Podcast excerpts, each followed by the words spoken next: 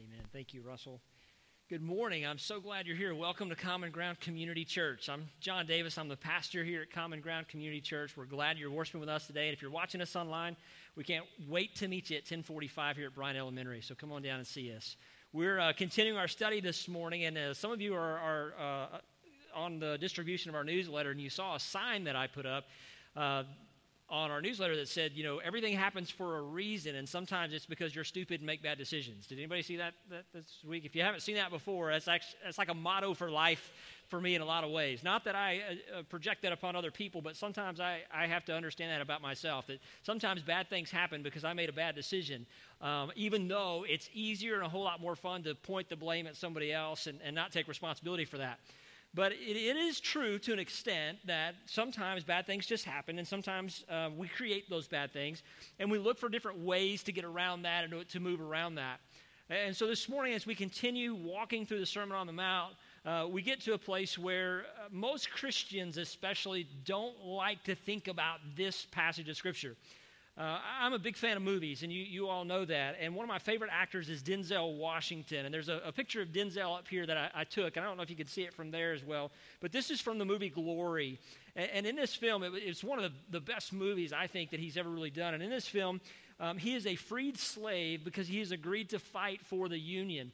The, the, the, challenge is, is that because he is fighting for the Union, he's still not equal. And so the, the Union Army has not issued him all the, the full rights, responsibilities, the uniform, and everything else.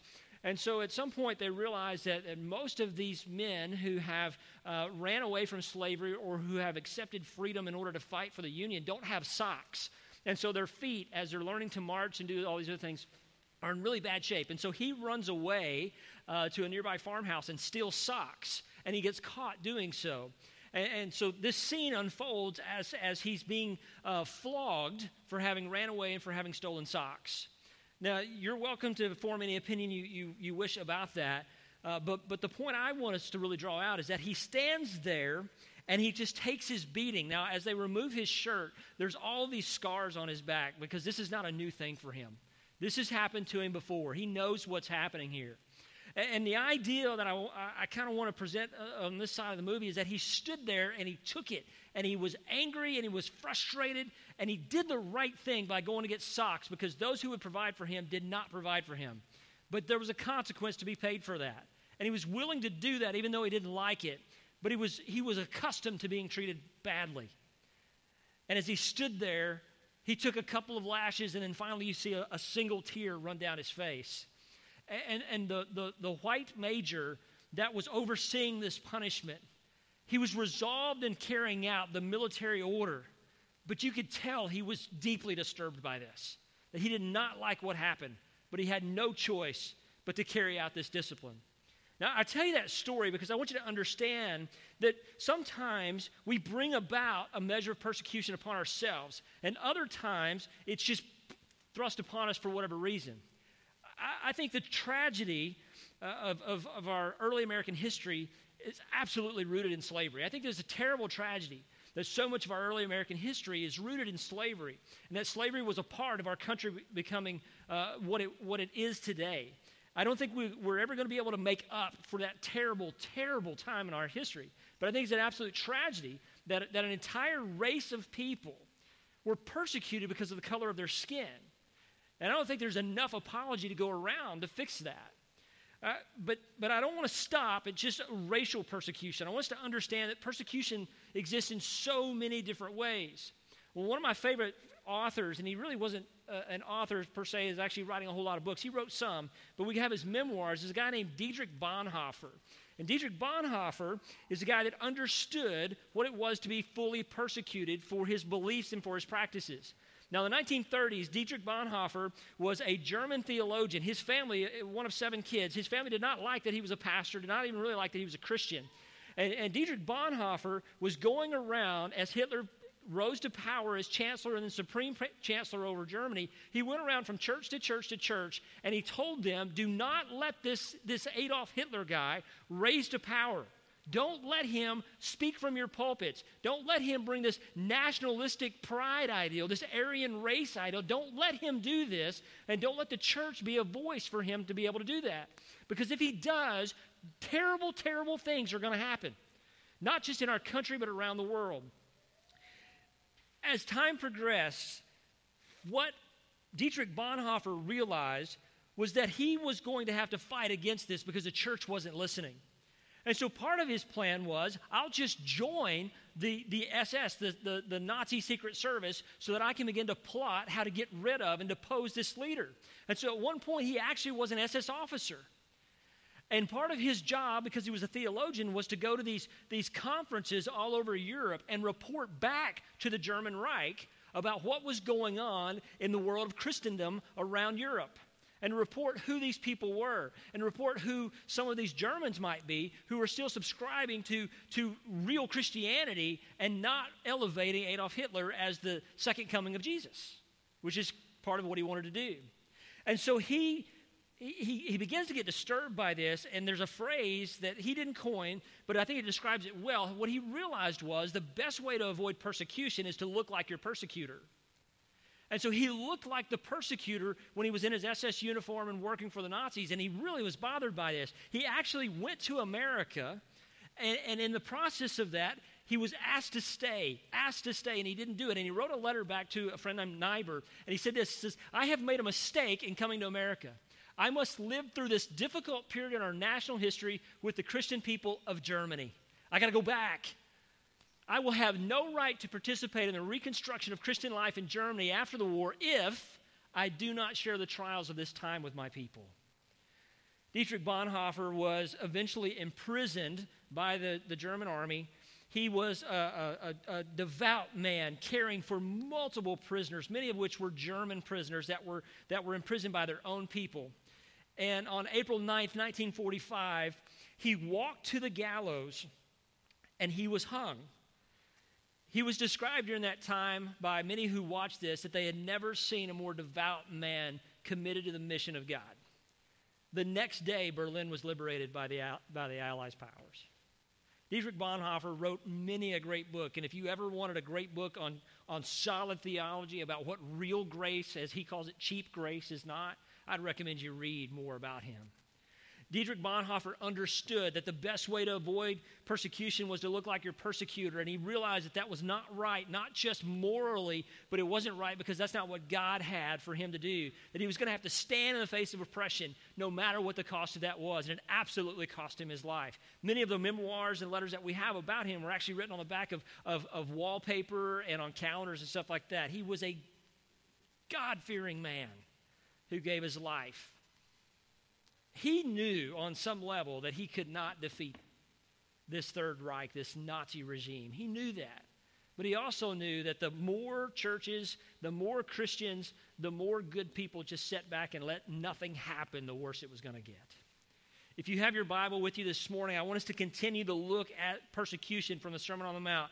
Matthew chapter 5, we're going to look at verses 10 through 12 this week. We're going to kind of move through a couple of verses here to help us understand as Jesus is continuing to have a conversation with his disciples.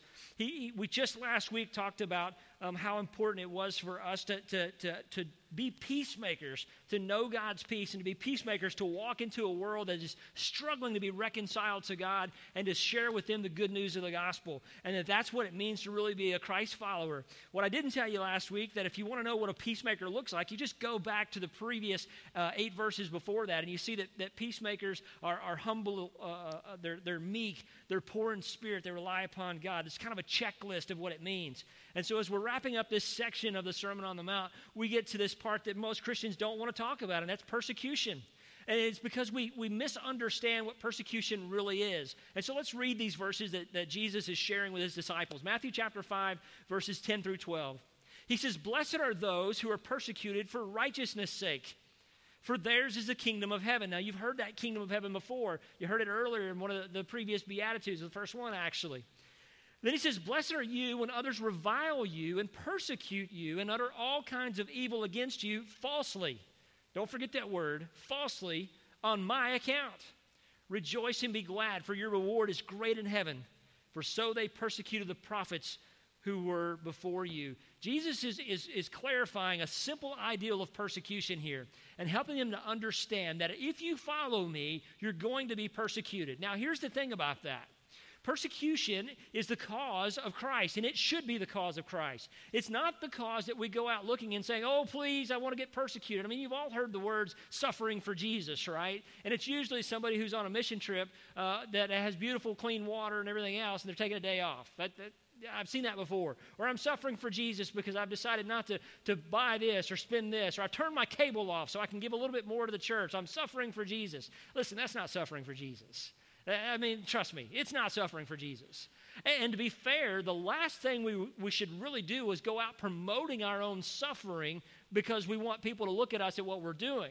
What Jesus is really saying is that complete joy, blessed, complete satisfaction, a complete wholeness will be given to those who are persecuted for righteousness' sake, for those who seek to live a righteous life, for those who seek to have God create in them a new heart. They're going to be persecuted because they're not going to fit. They will be the proverbial square peg in the round hole of this world.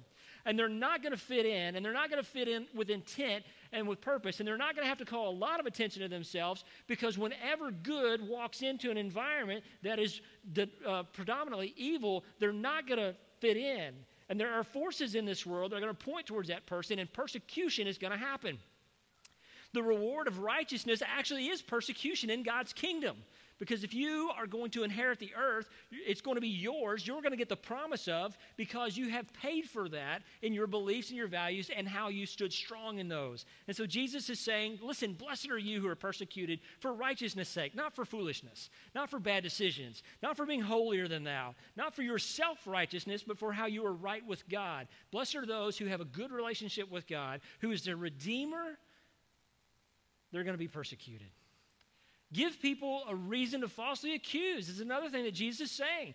Those who revile you and falsely accuse you, falsely accuse you for my sake. Do you, you notice there that what Jesus is saying is this, this isn't about you? Which that's one of the hardest phrases for me to ever hear. Hey, listen, I appreciate what you're saying. It's not about you. It, it doesn't really have anything to do with you. This is about Jesus. This is about living a life that doesn't promote how bad you've got it, but how good your God is. Because even in the worst of circumstances, an unchanging God is exactly what we need. And so when we are blessed because we're persecuted for righteousness' sake, when people falsely accuse us, when they revile us and mock us to our face, then we understand a little bit more about what it is to, to be like Jesus. Do you remember the thieves on the cross? One that was on his left and one that was on his right? And as, as they began to hang there and suffer that day, one said, If you're really the Son of God, then heal us, take us off this cross, rescue us from this. And the other one says, He's really who he says he is. And all the way to their death, the one thief continued to mock Jesus, to revile him, to speak poorly about him as he stood there, hung there, an innocent man for all of humanity. Blessed are those who are persecuted for righteousness' sake, when people revile and mock you to your face.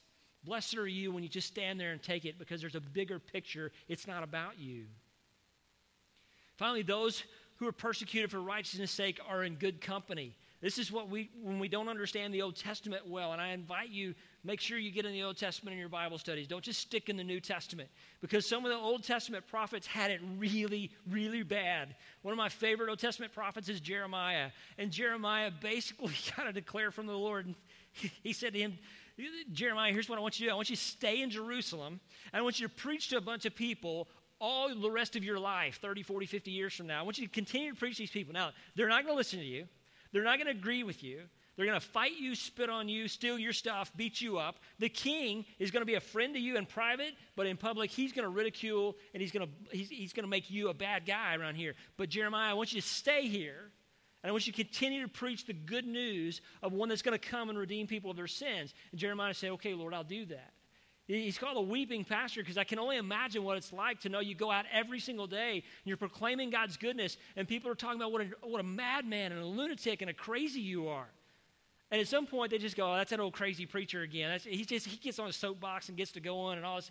And, and people start tuning you out, but yet he's faithful to continue to do what he's supposed to do. Many of the Old Testament prophets were actually executed and murdered, they were killed. Hebrews chapter 11, verse 36 says this Others suffered mocking and flogging, and even chains and imprisonment. They were stoned, they were sawn in two, they were killed with a sword. They went about in skins of sheep and goats, destitute, afflicted, and mistreated, of whom the world was not worthy wandering about in deserts and mountains and in dens and in caves of the earth. Now, if you're wondering about Christianity and desiring, uh, maybe, you know, you want this forgiveness of Jesus, but you're not sure if you're willing to pay the price for this, you hear a passage like that and go, oh, sign me up. Where, where, where do I take the flogging? Uh, is there like a waiting list to be sawn in two? You know, I mean, I guess the camel clothing's not that bad, or the sheep. You know, I've, I've drank camel milk. It's, it's terrible. You'll survive. But if you're a Christ follower, you're thinking about becoming a Christ follower, do you re- is that really what you're looking for? Hey, I'm going to get beaten and flogged and sawn in two, and, and people are going to talk bad about me? Jesus is saying to his disciples here in this day, Blessed are those who are persecuted for righteousness' sake. And more than anything else, what we see about persecution is a couple of different things that I want to point out today. First and foremost, persecution, uh, or if you're not writing anything down or, or you want to today, you, you could write this down. And this is what I'm hoping for, is you got to welcome persecution. Welcome persecution as proof of, of God's work in your life. Uh, most people don't look at that and just go, oh, yeah, persecution is great. But, but, but I want you to see today that there's an argument to be said that when I welcome persecution as, as God working in my life, what I see is, is that God loves me and He loves others and He wants to use me to do so. Now, it's not something that we just want to do. I want to welcome persecution. But if you'll look with me in Scripture in a couple places, I want to kind of share the ideal and help you to understand that a little bit. First of all, persecution is a promise, not a possibility. Oh, yeah, warm and fuzzy. Here we go again. Persecution is a promise, not a possibility. There's nothing that says, I would like to be a follower of Christ. I would like to have my sins forgiven. I would like to have eternal life. I'd like to have, have everything that I need. I'd like to be in the full presence of God for all of eternity if you can promise me that the next 10, 20, 30, 60 years of my life are carefree and comfortable and I'm not getting beaten up or killed or my things stolen from me. But if that's what it requires, I'm really not sure I want to do that. 2 Timothy chapter 3 verse 12 says this, "Indeed all who desire to live a godly life in Christ will be persecuted." Not might be, run the risk of, they will be persecuted. Persecution is a promise, not a possibility. And, and we, don't, we don't talk enough about that because we so fear persecution. And it can look a lot of different ways. It can be physical, it can be emotional, it can be financial, it can be a lot of different ways that persecution impacts our lives. But we don't like to, to put that out there as the, the sales pitch for Christianity. But in the same breath, we shouldn't be going out there and saying, We're looking for martyrs. Anybody want to sign up? I mean, that's a short list, right? Many years ago, uh, a couple years ago, I guess, we took our son to Texas A&M to go look at, at, at, colleges, and it was a transfer fair, so they have all the different colleges, biomedical sciences, agriculture, uh, liberal arts, business, all these different colleges. And it was really interesting because uh, liberal arts, which is what my wife and I both graduated from, there was like eight people working on the other side of the table and nobody standing in line. Then you look over here at the College of Business, and there's like 50, 60 kids standing in line for the College of Business. And I just laughed my head off because I went into A&M as College of Business and realized I'm not good at this, and this is hard, and I don't want to work that hard, and I'm not that smart, and, and I'm not an engineer by any means because they were on the other end. And it, and it was interesting because they put business on this end and engineering on this end. And so the long lines were on the ends, and everybody in the middle was nowhere. And so liberal arts has nobody. I'm like, hey, those are my people, right? And I walked over to him and I said, this here's what I would do if I were you. I would take my card and I would walk through this line and I would just start handing them out and I would just tell them this see you soon. See you soon. See you soon. Because most of these kids think they're going to get into this college and they don't realize how hard it is to actually get in and stay in. But they want to be at A&M, and guess what? They think there's an easier path by going to liberal arts. We'll see you soon. Listen, we don't do that with Christianity. We don't go up there and say, hey, Christianity's all great and wonderful. You're going to get beaten a little bit. You're going to have your stuff taken from you. People are going to think you're a weirdo. They're, they're going they're to challenge your fundamental beliefs of the existence of God, let alone the relationship that you can have with God. Uh, maybe. And because we don't say that outright, we just focus on, on all the good, which there's a lot of good. There's nothing but eternal good in trusting Jesus Christ. We sometimes miss out on just the absolute simplistic reality that persecution is a promise. It's going to happen. And we should look at that the right way to say, listen, when that happens, Jesus is promising his blessing to those who are persecuted. Well, I don't know Jesus, and so I don't know if I want to be persecuted. Listen, that's an eternal decision that you're going to make. It's going to be a bad one for you. The second thing I want you to see today is that persecution is, is power that frustrates evil. Now, now, I know you're probably thinking, well, what do you mean by this? Well, this is a familiar passage for many of you. John chapter five, uh, 15, verse 5. And, and, Jesus says this He says, I am the vine, you're the branches. Whoever abides in me and I in him, he it is that bears much fruit. For apart from me, you can do nothing. Now, you understand that, right? Apart from Jesus, you can do nothing. Listen, you have to understand the wholeness of this statement. Apart from me, you can do nothing. You can't even upset the devil apart from Jesus. I want you to just, just chew on that for a second. You don't frighten him. You don't anger him. You don't upset him. You don't threaten him. You don't scare him apart from Jesus. I think about the sons of Sceva that are listed in the book of Acts, and, and, and, and they're talking all big theology and all this stuff, and they come across these, these, these demon possessed people, and they say, Who are you? Now, Jesus, we know. Paul, we've heard of. We don't know who you guys are. And the demon possessed guys proceeded to whip their butts. It was a bad day for the self righteous, okay? And so when we think about, about apart from me, you can do nothing. When Jesus says, listen, the power to thwart evil, the power to upset the prince of darkness, the prince of the air, the prince of this world, the power to push back against him does not come in your own ability and your own self righteousness. It comes in your knowledge and relationship with me. So you can't even upset the devil. You can't even make him afraid of anything apart from Jesus because it's not about you. You catch that? We don't like to look at that verse and think, oh, you mean with Jesus, I'm a, I'm a warrior, I'm a fighter? Yes, you are. We look at this and go, we need Jesus. We do, you're right. But you need him desperately because you don't go punching holes in the darkness without the right light. And that's who Jesus is. Apart from him, you can do nothing. And so persecution is a power that frustrates evil. And, and when we start thinking about the difference between good and evil, just like Dietrich Bonhoeffer, when he looked and said the Third Reich is evil, and we've got to do something to defeat these guys.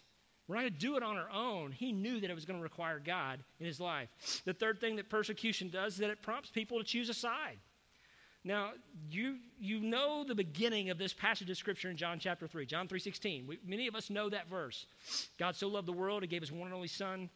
Whoever believes in him will not perish, but has everlasting life.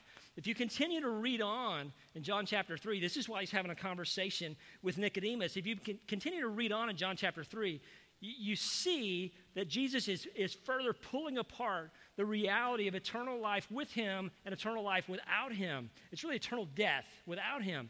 And, and what he says in John chapter 3, verses 19 through 21 is this And this is the judgment, or in some of your, your translations say verdict. The light has come into the world, and people love darkness rather than the light because their works were evil. And so light exposes, it brings about when evil lurks in the dark corners and it's hiding out in the places where we don't want to talk about, we know it exists, and until we put a little light on it, we don't do that. It's kind of like that one room in your house where all the stuff goes just before guests come over. Ladies, you know the room I'm talking about? It's kind of like the one pantry or the one cabinet you don't want anybody opening because someone's going to get hurt when all the stuff falls out of it. It's kind of like when you tell your kids to clean their room, and what do they do? They jam it all into one place. Do you know what I'm talking about? Until light exposes that evil, until light exposes that darkness, it doesn't cause you to choose sides because what you've chosen is to hide all those things, to stay in the background, to not make a difference. But when light comes in, it, it, it, it causes the darkness to run from that because people's works are evil. Verse 20 says, For everyone who does wicked things hates the light and does not come to the light, lest his works should be exposed. But whoever does what is true comes to the light, so that it may be clearly seen that this work has been carried out in God. The reason why persecution chooses people and prompts people to choose sides is simply this. Have you ever watched somebody be persecuted because of something they did and go, man, that's what they get? That's their fault. They deserve that. You know, I, I, I can't help but clap when someone gets pulled over in my neighborhood. I get so excited when the constable is writing a ticket in my neighborhood. That just brings me a, a measure of joy that it's hard for me to explain because it's like Autobahn going down Falcon Landing. We're the first turn, and you go from, from, from Bay Hill over to Westheimer. It's like the Autobahn. And there's one four way stop in the middle of all that. And people are just, I can't get out of my neighborhood. It, and it just make, it infuriates me. And then I'm one of those people that when I turn left across two lanes, I go like three miles per hour. And the passenger, who's usually my lovely wife, is going, What are you doing? It's on my side. I'm like, I'm choosing. I'm choosing to slow those people down. She's like, It doesn't matter if we're dead and don't make it to the house. I said, We could die right here in the median because we'll never get there. We have, to, we have to stand up against this. So I love when people get pulled over in my neighborhood. I know it's terrible about me. There's nothing righteous about that. I'm not a better person because they're paying a ticket. I don't see that my taxes go down because we're getting more revenue from writing tickets in my name. I don't see that at all. Whenever Jesus says the light exposes the darkness, and those who love the dark hide because their deeds are dark. Whenever people who are persecuted for righteousness' sake, whenever they endure that persecution, when they turn around and they give that glory back to God, people have an opportunity to see that and say, okay, that person deserved what they got, or that person believes what they believe, and I want to stand with somebody like that. I want to be with somebody who really is willing to endure whatever comes their way because their beliefs are so strong. I, am not a, I, you know, many of you know my political views. I don't hide them very well. I try to do my best not to push them from here. But I'll, I'll be perfectly honest with you on, on a lot of things. When I start looking at the ideas behind socialism, when I began to look at that and just from a, from a purely financial point of view, not ideological, but from a financial point of view, I cannot make the numbers make sense. I, I can't because um, I saw a great cartoon the other day. There was a, a husband and wife. They were in the cartoon, and, and here's, here's the, the socialist candidate running around, and he's tossing money around. And the guy says, Look, he really is giving out free money. And the wife responds, He's got your wallet. Okay, so just from a numerical point of view, the ideal of, of, of socialism as it's being depicted in our country right now, um, it, it doesn't make sense to me numerically. Now, again, I want you to take out all those other things. It doesn't make sense to me numerically.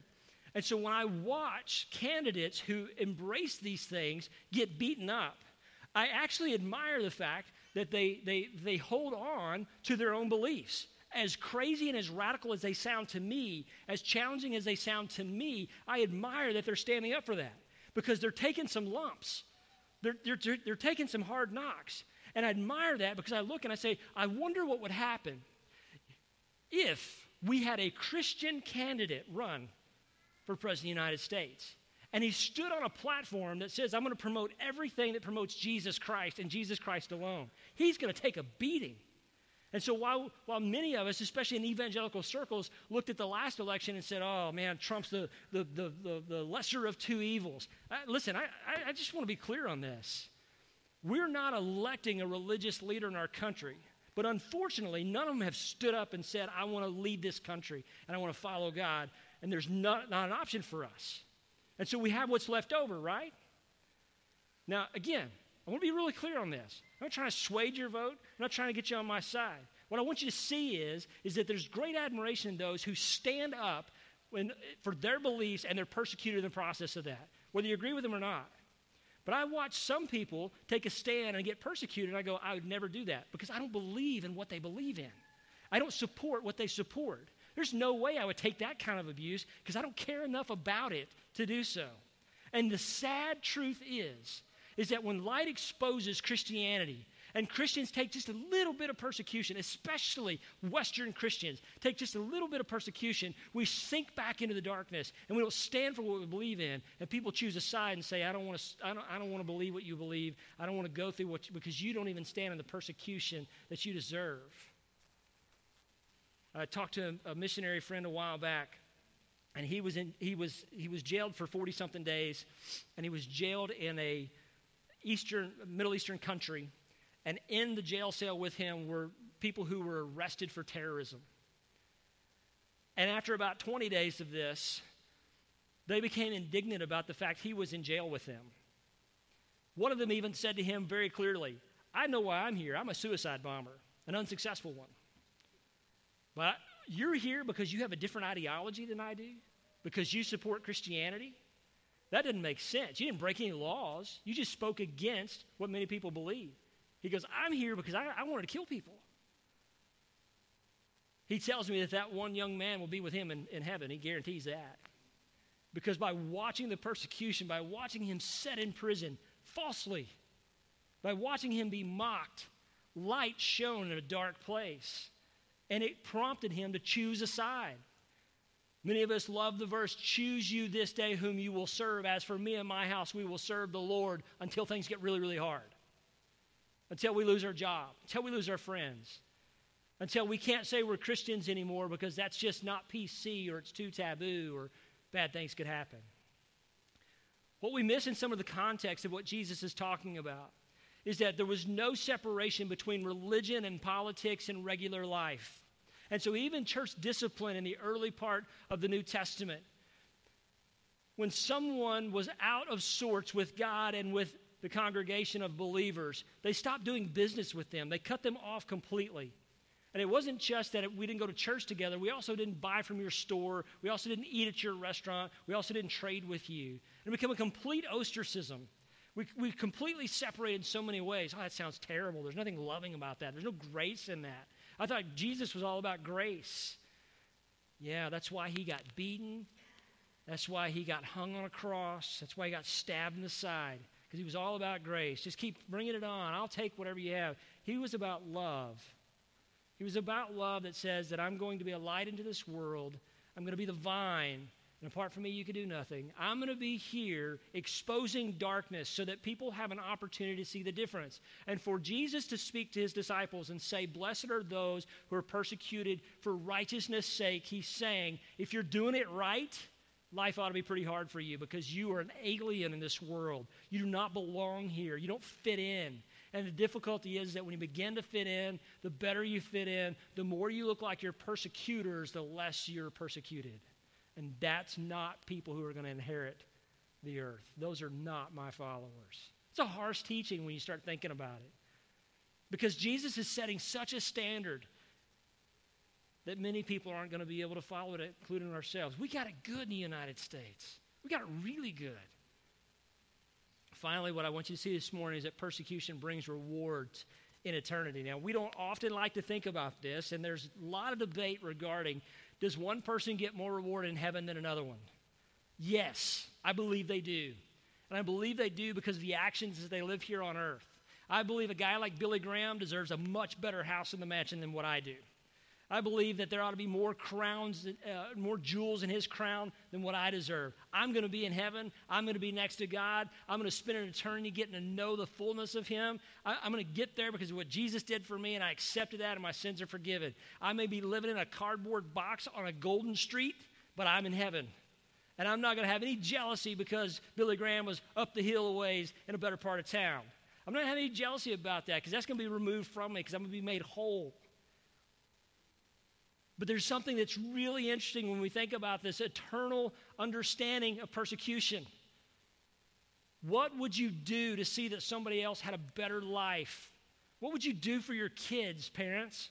What would you do for them to make them not have to go through and not suffer like maybe you did? I lived in a 36 foot travel trailer most of my life because my dad was, my, my stepdad, as I spoke about last week, was a contractor. And so we went where the job was. And so my brother and I shared a bed till I was in the ninth grade. You want to talk about weird? I mean, it's just strange.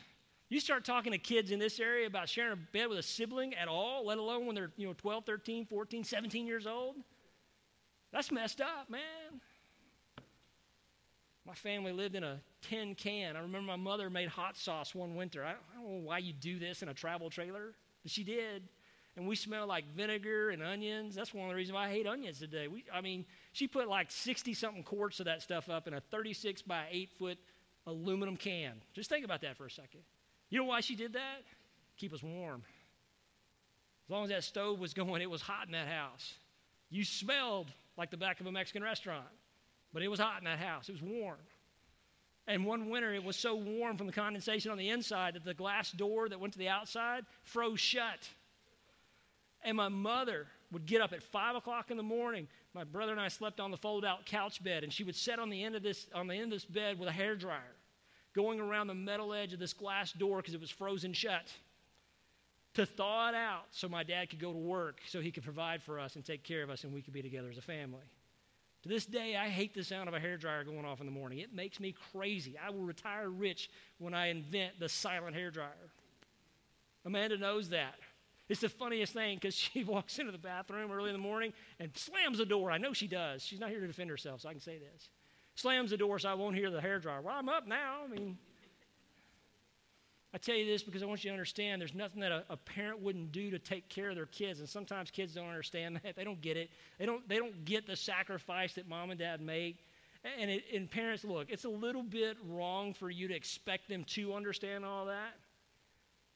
But you're going to love them through it and you're going to do it anyway because you know the old phrase when you're my age or you have kids on your own, you'll understand. It's true, isn't it? Grandparents, greatest day in your life is to watch your, your children become a, a, a grandfather and just laugh your head off, isn't it? I remember my kid put his foot up on the table one day and I reached and smacked his foot and my mother laughed her head off. She thought that was the funniest thing. I said, Why is that so funny? She goes, You did that your entire life. I'm like, That's my table. You don't put your feet on the table. Persecution. It's a promise, not a possibility. It's the power that frustrates evil. You can't do what God has called you to do and made you to be unless you're going to be persecuted. It brings about great rewards in eternity. Listen to what 2 Corinthians chapter 4 says. So we do not lose heart. Though our outer self is wasting away, our inner self is being renewed day by day. For this is light, momentary affliction. This too shall pass. You ever hear that story? This is light, momentary affliction, is preparing us for an eternal weight of glory beyond all comparison. For as we look not to the things that are seen, but to the things that are unseen. For the things that are seen are transient, but the things that are unseen are eternal. My son loves to work out, and he's a big, strong, strapping kid. Many of y'all know him. And after his first year at school, he kind of got away from the weight room a little bit. Freshman 15, I think it's called. He exceeded that. Let me just tell you that. He's standing next to me one day, and my, my daughter, as much as I love her, appropriately named Grace, by the way, she goes, Wow, Ethan, I look at you and I look at dad, and it's like looking into the future.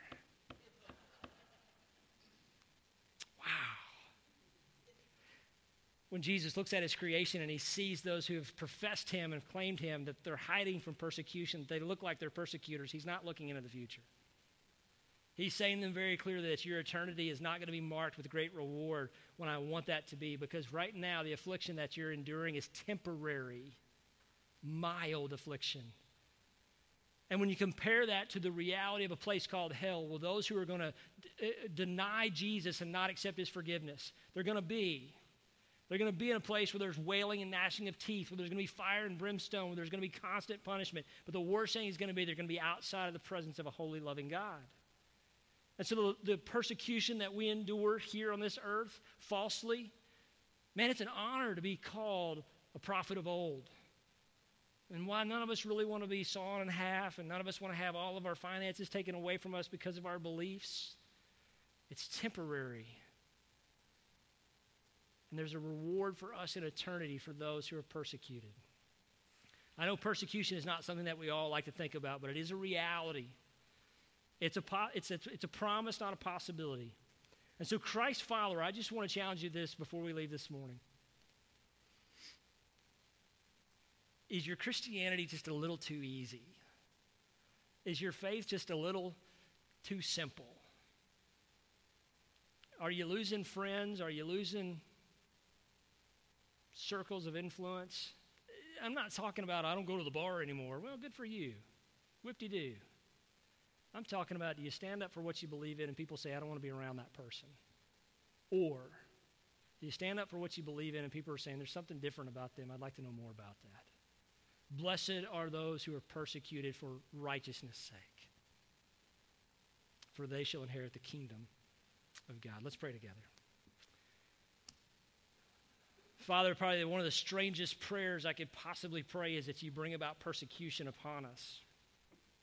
It's not something that we just sign up for and volunteer for and desire and want. But Lord, I, I, truly believe that there are moments in my own faith, in my own life, that are just a little too easy, a little too simple. It's because I've I've become a friend of the world. I've begun to look like the rest of the world.